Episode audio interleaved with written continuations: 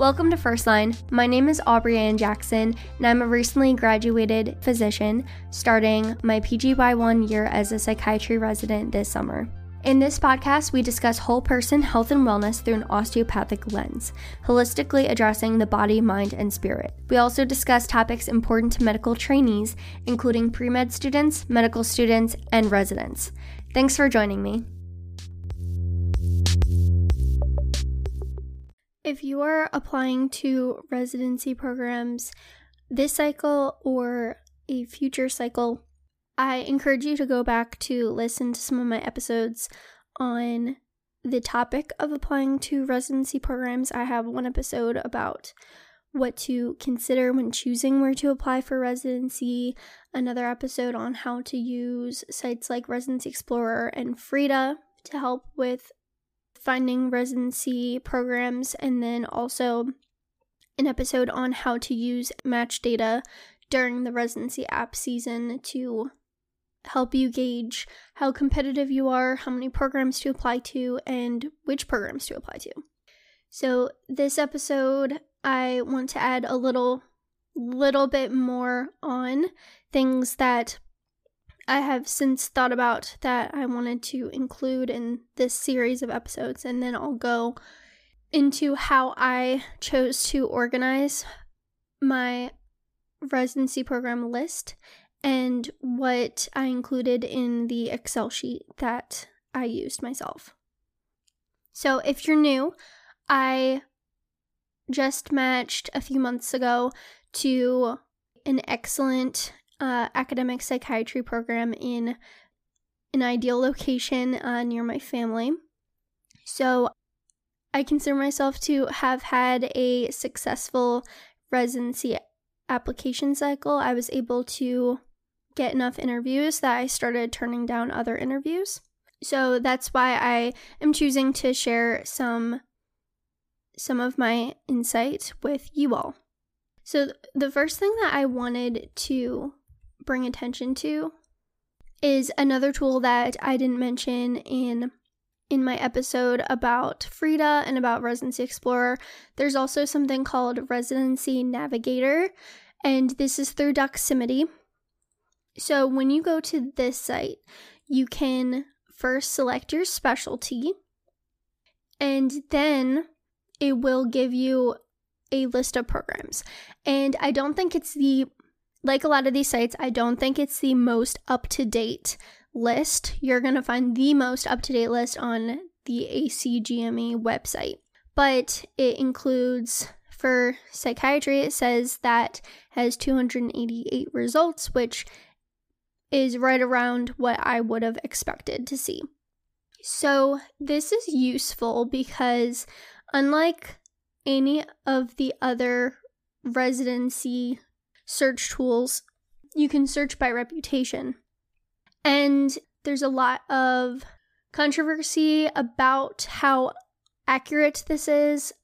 And I've definitely seen ranking orders that didn't really look right specific programs that just seemed out of order, whether they were too highly ranked or too low in the rankings. When you are on Residency Navigator, you can open a PDF that shows their methodology, and the methodology is pretty similar to what US News uses for their medical school ranking. So they do use objective data with research output.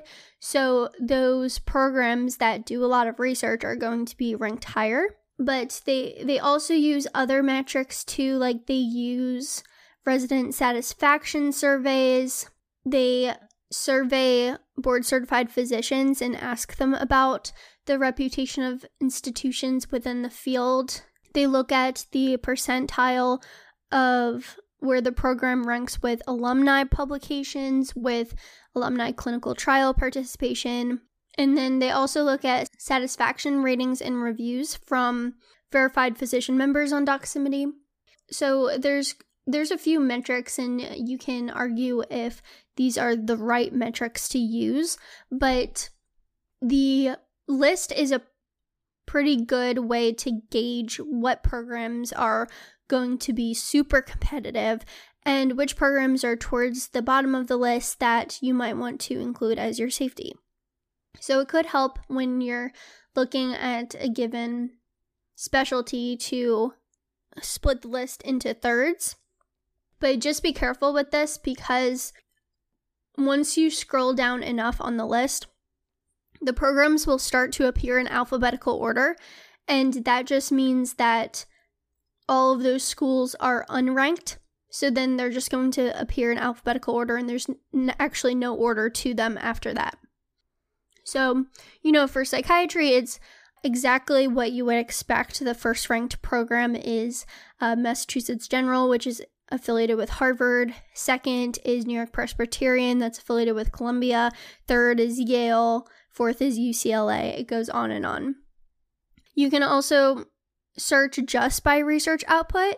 And when I do this, it doesn't really change the order much of those top programs because those programs are ranked highly be- likely because of their research output.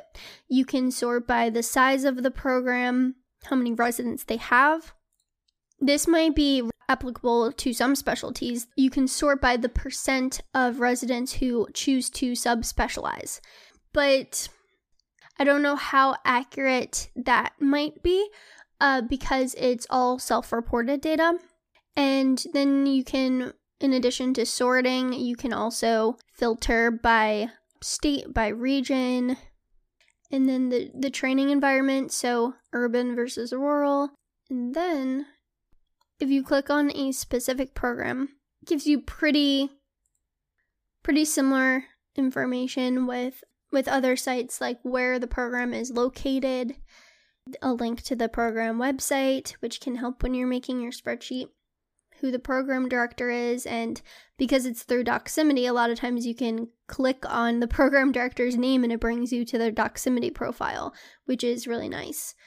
The email for the program coordinator, the program website, and then what I find to be super helpful on this site is the ratings and reviews. So, because it's through Doximity, it's always verified. It will let you know if it's a current resident or an alumni. Though the the review and rating itself is anonymous, it will have a confirmed status of coming from a current resident or an alumni.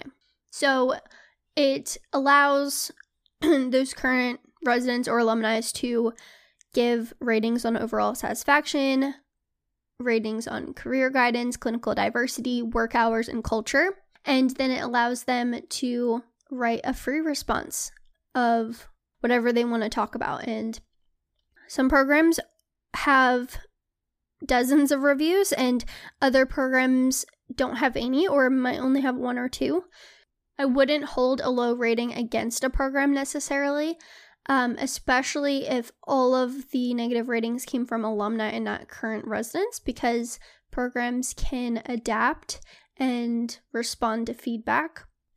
And another important thing that I found to be helpful is uh, there's like a graphic of where you'll spend your time. So for all the program years, there's a graphic that shows the different hospital locations where residents uh, spend their time. Uh, so this helps with, like I said in other episodes, figuring out if you have to travel a lot or if everything kind of occurs at a singular hospital. Then you have to balance, well, do I do I want the diversity of having experiences at different hospitals with the inconvenience of having to drive to probably a further away location based off of where you live. So it looks like for my program, it may be a little bit outdated just looking at the year one locations, but I think for most programs, this will be a good indicator of where residents are, are rotating. Also tells you if the institution has an accredited fellowship program within the specialty that you're looking at, which can be helpful if you want to raise your chances of matching into a fellowship program. It helps to have a home program already there. And this is helpful too. There's ratings for the location, whether that's a town or a city, of where the program is located at their core site. So it gives it an overall grade. It rates the public schools if that's an important thing to you, the, the, commute, whether it's good for families, cost of living, housing, health and fitness, jobs, which can be helpful if you have a spouse who's going to be looking for a job, and then the weather. It's good to at least look at like what is the downside of living in this area. This is data taken from the site niche it also tells you the median home value and compares it to the national, the national median, and then the same with rent. And then lastly, on the right hand side of these profiles, it says like how many positions they take for first year positions, what their percentile is for alumni publications, their percentile for alumni clinical trials, then also when the program was founded. So Residency Navigator is another site that I would highly recommend.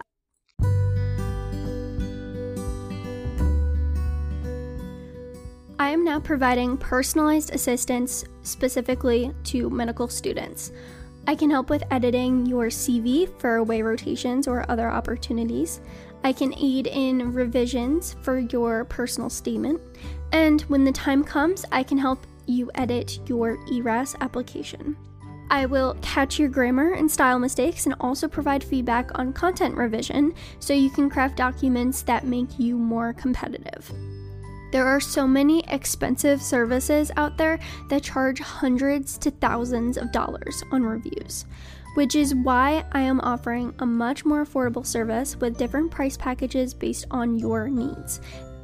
I am uniquely positioned to help you as someone who has been through this process myself in the last year or two, and as someone with professional writing and editing experience.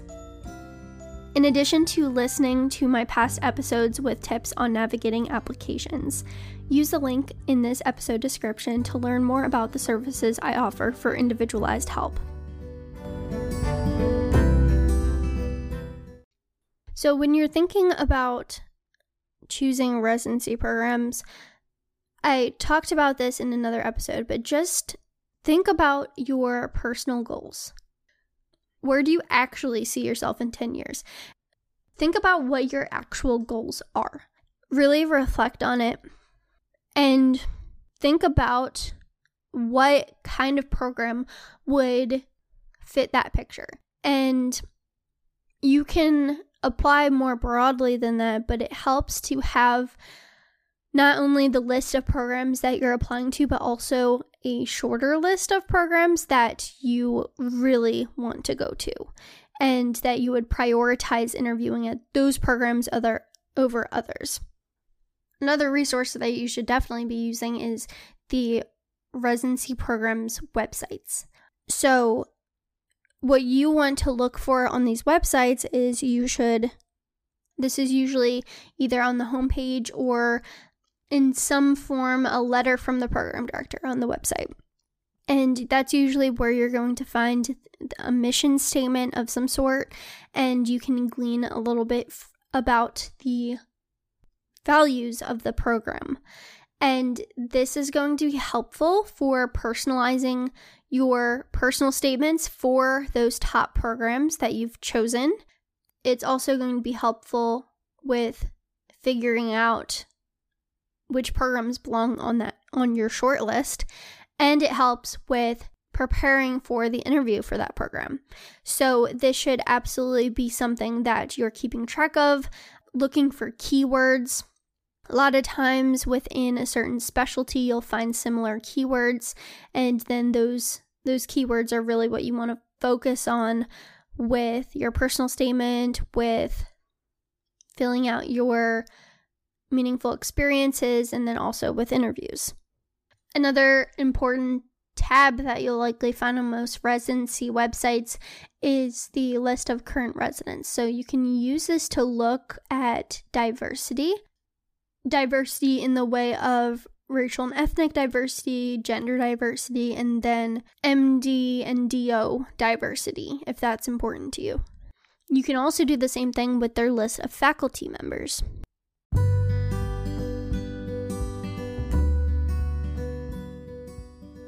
This episode of First Line is sponsored by TrueLearn. TrueLearn is an exam prep company best known for their smart banks that turn your weak areas into your strengths. I decided to partner with TrueLearn because it is the only company I trusted for preparation for COMLEX Level 1 and Level 2. Each TrueLearn SmartBank practice question has detailed answer explanations and succinct bottom lines to get the big learning takeaway. For my listeners taking the USMLE, TrueLearn also has an amazing USMLE SmartBank. If you are in your third year, TrueLearn also offers smart banks for shelf exams and COMAT shelf exams. Special discount codes can be found in the episode description.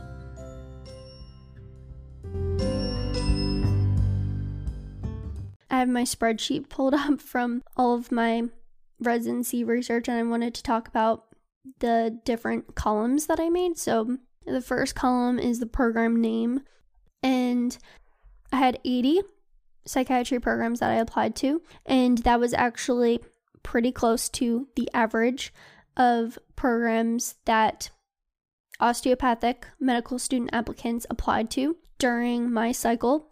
So, how many you're going to apply to, it's always safe to do the average. I would consider myself an above average applicant based off of like my board scores, my grades, and everything, but I still did the average number of programs um, because I was applying to the Northeast region, which tends to be the most competitive region, um, maybe with the exception of California.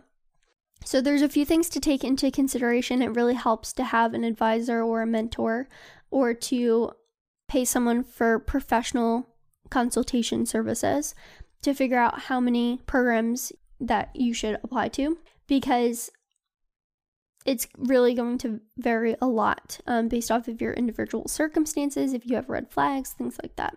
And then it's another thing entirely if, if you need to dual apply. So the next column I have is location. So this was just to um, keep track of of where things were to kind of think about how close it is to family members.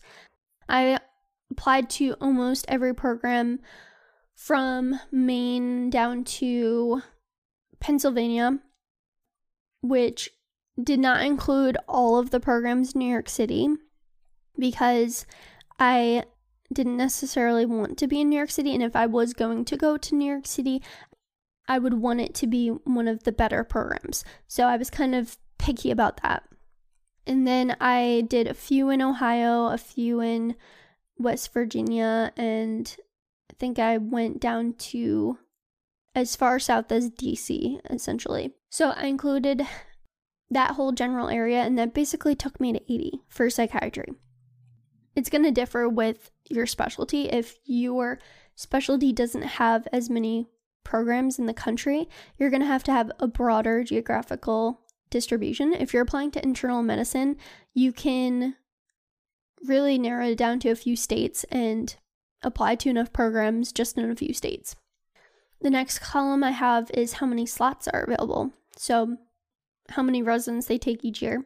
And this is something you can find on the website or you can find on Residency Explorer or FREIDA.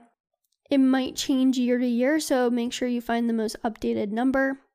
And this is good to know because, you know, if they have more slots, it increases your chances of matching there typically. but a lot of that academic programs are going to be the biggest programs. But it also helps with call schedule. So if you know that there's going to be someone that needs to be on call every night and there's 14 residents, then you're probably going to have call every two weeks. Whereas if, if there's four residents, that's every four days that that you're going to be on call. And sometimes they might double up residents, they might have two residents on call at a time. So you'll just have to do the math with that. But typically, there's more residents, there's more sharing of the call. But if a program doesn't have call or really has light call, then it won't matter as much. But it was just something that I I wanted to track. There's also preferences of if you want if you want a smaller program, if you want more of that like one-on-one mentorship versus if you want a bigger program like more opportunities to have different interest groups and more collaboration on research, things like that. So there's a lot to take into consideration with that. Then I had a column that I added later on, which was the status of my application, which is super helpful. So I put in if they invited me for an interview and I put the date in. And I also included if I sent a letter of interest to the program, um, if I was waitlisted, if they clearly say on their website not to send a letter of interest, I made a note of that too. Then I had a column of how many DO residents they have, which uh, might be helpful if you are a DO student. If the number is zero, then your likelihood of getting an interview is a lot lower. You definitely want to include a lot of programs that do not have a zero for this column. Um, because if you only include the ones with a zero, you may not get enough interviews. That being said, I I would say over half of the programs that I got an interview at did not have any DOs as residents. So, you know, it's not the most important factor, but it certainly affects your um, chances of matching as well.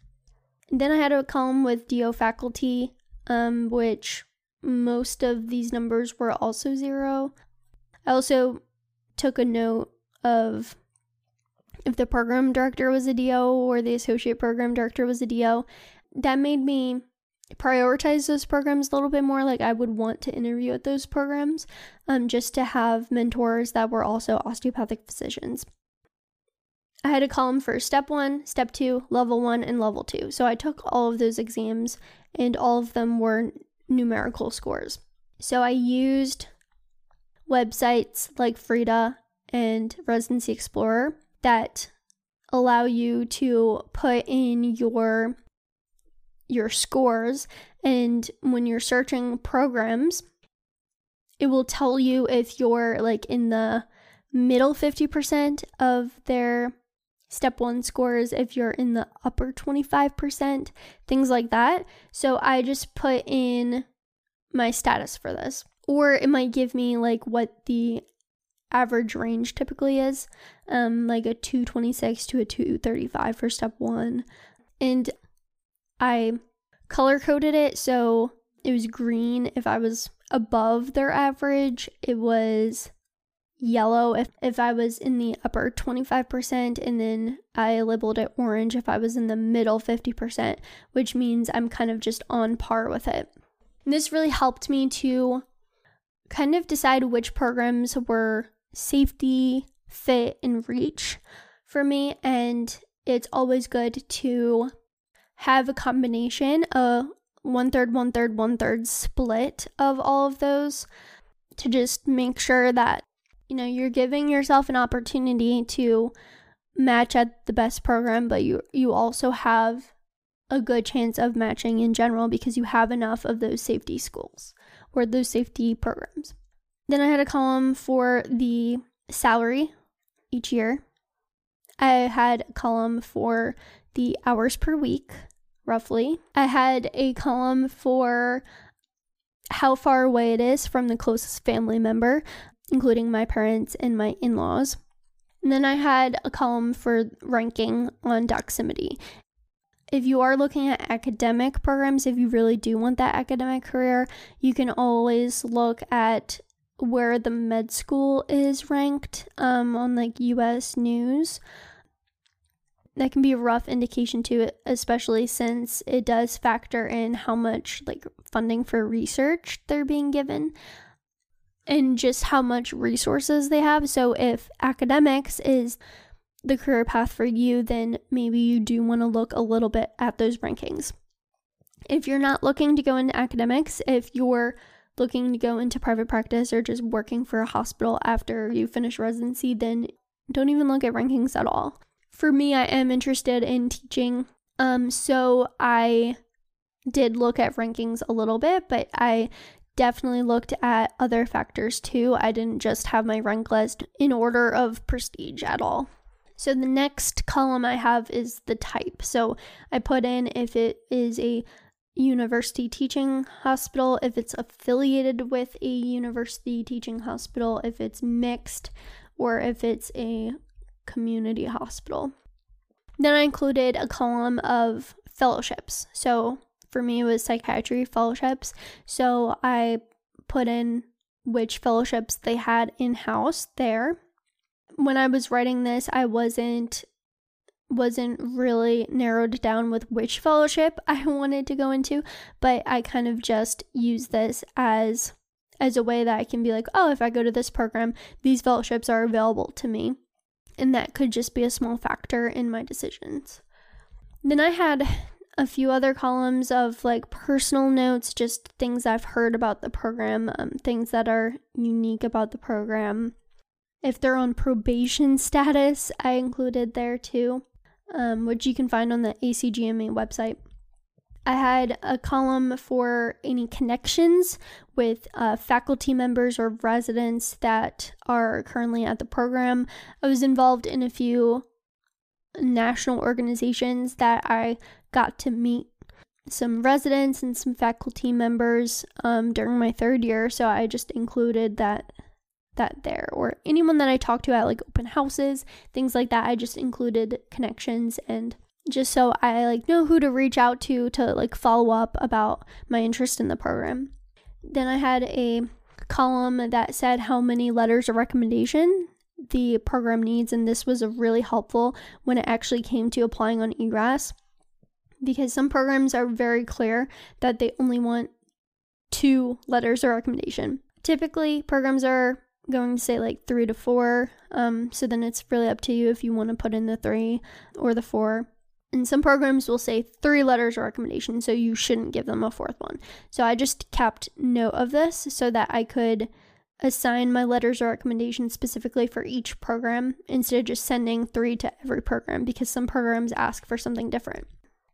I actually had enough letters of recommendation that I could rotate them. So I had five letters for psychiatry. So so I was able to choose the three out of the five to apply to most programs.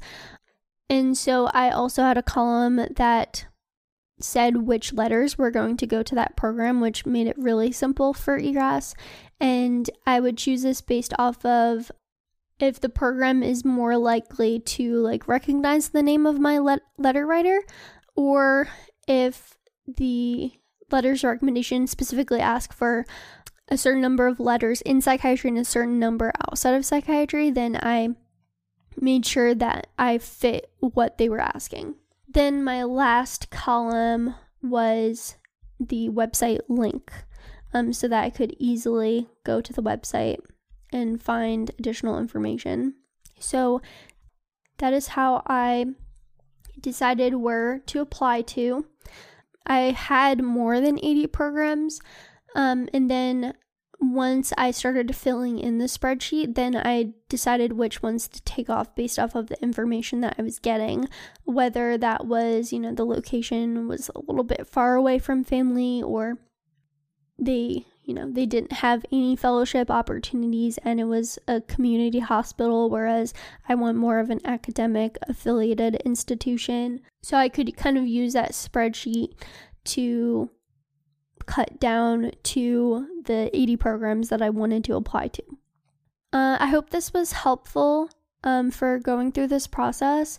I'm going to have a few more episodes about applying to residency because it is that that time of year as I'm recording this for this year's third years and rising fourth year students to really start thinking about these things and get to work on it.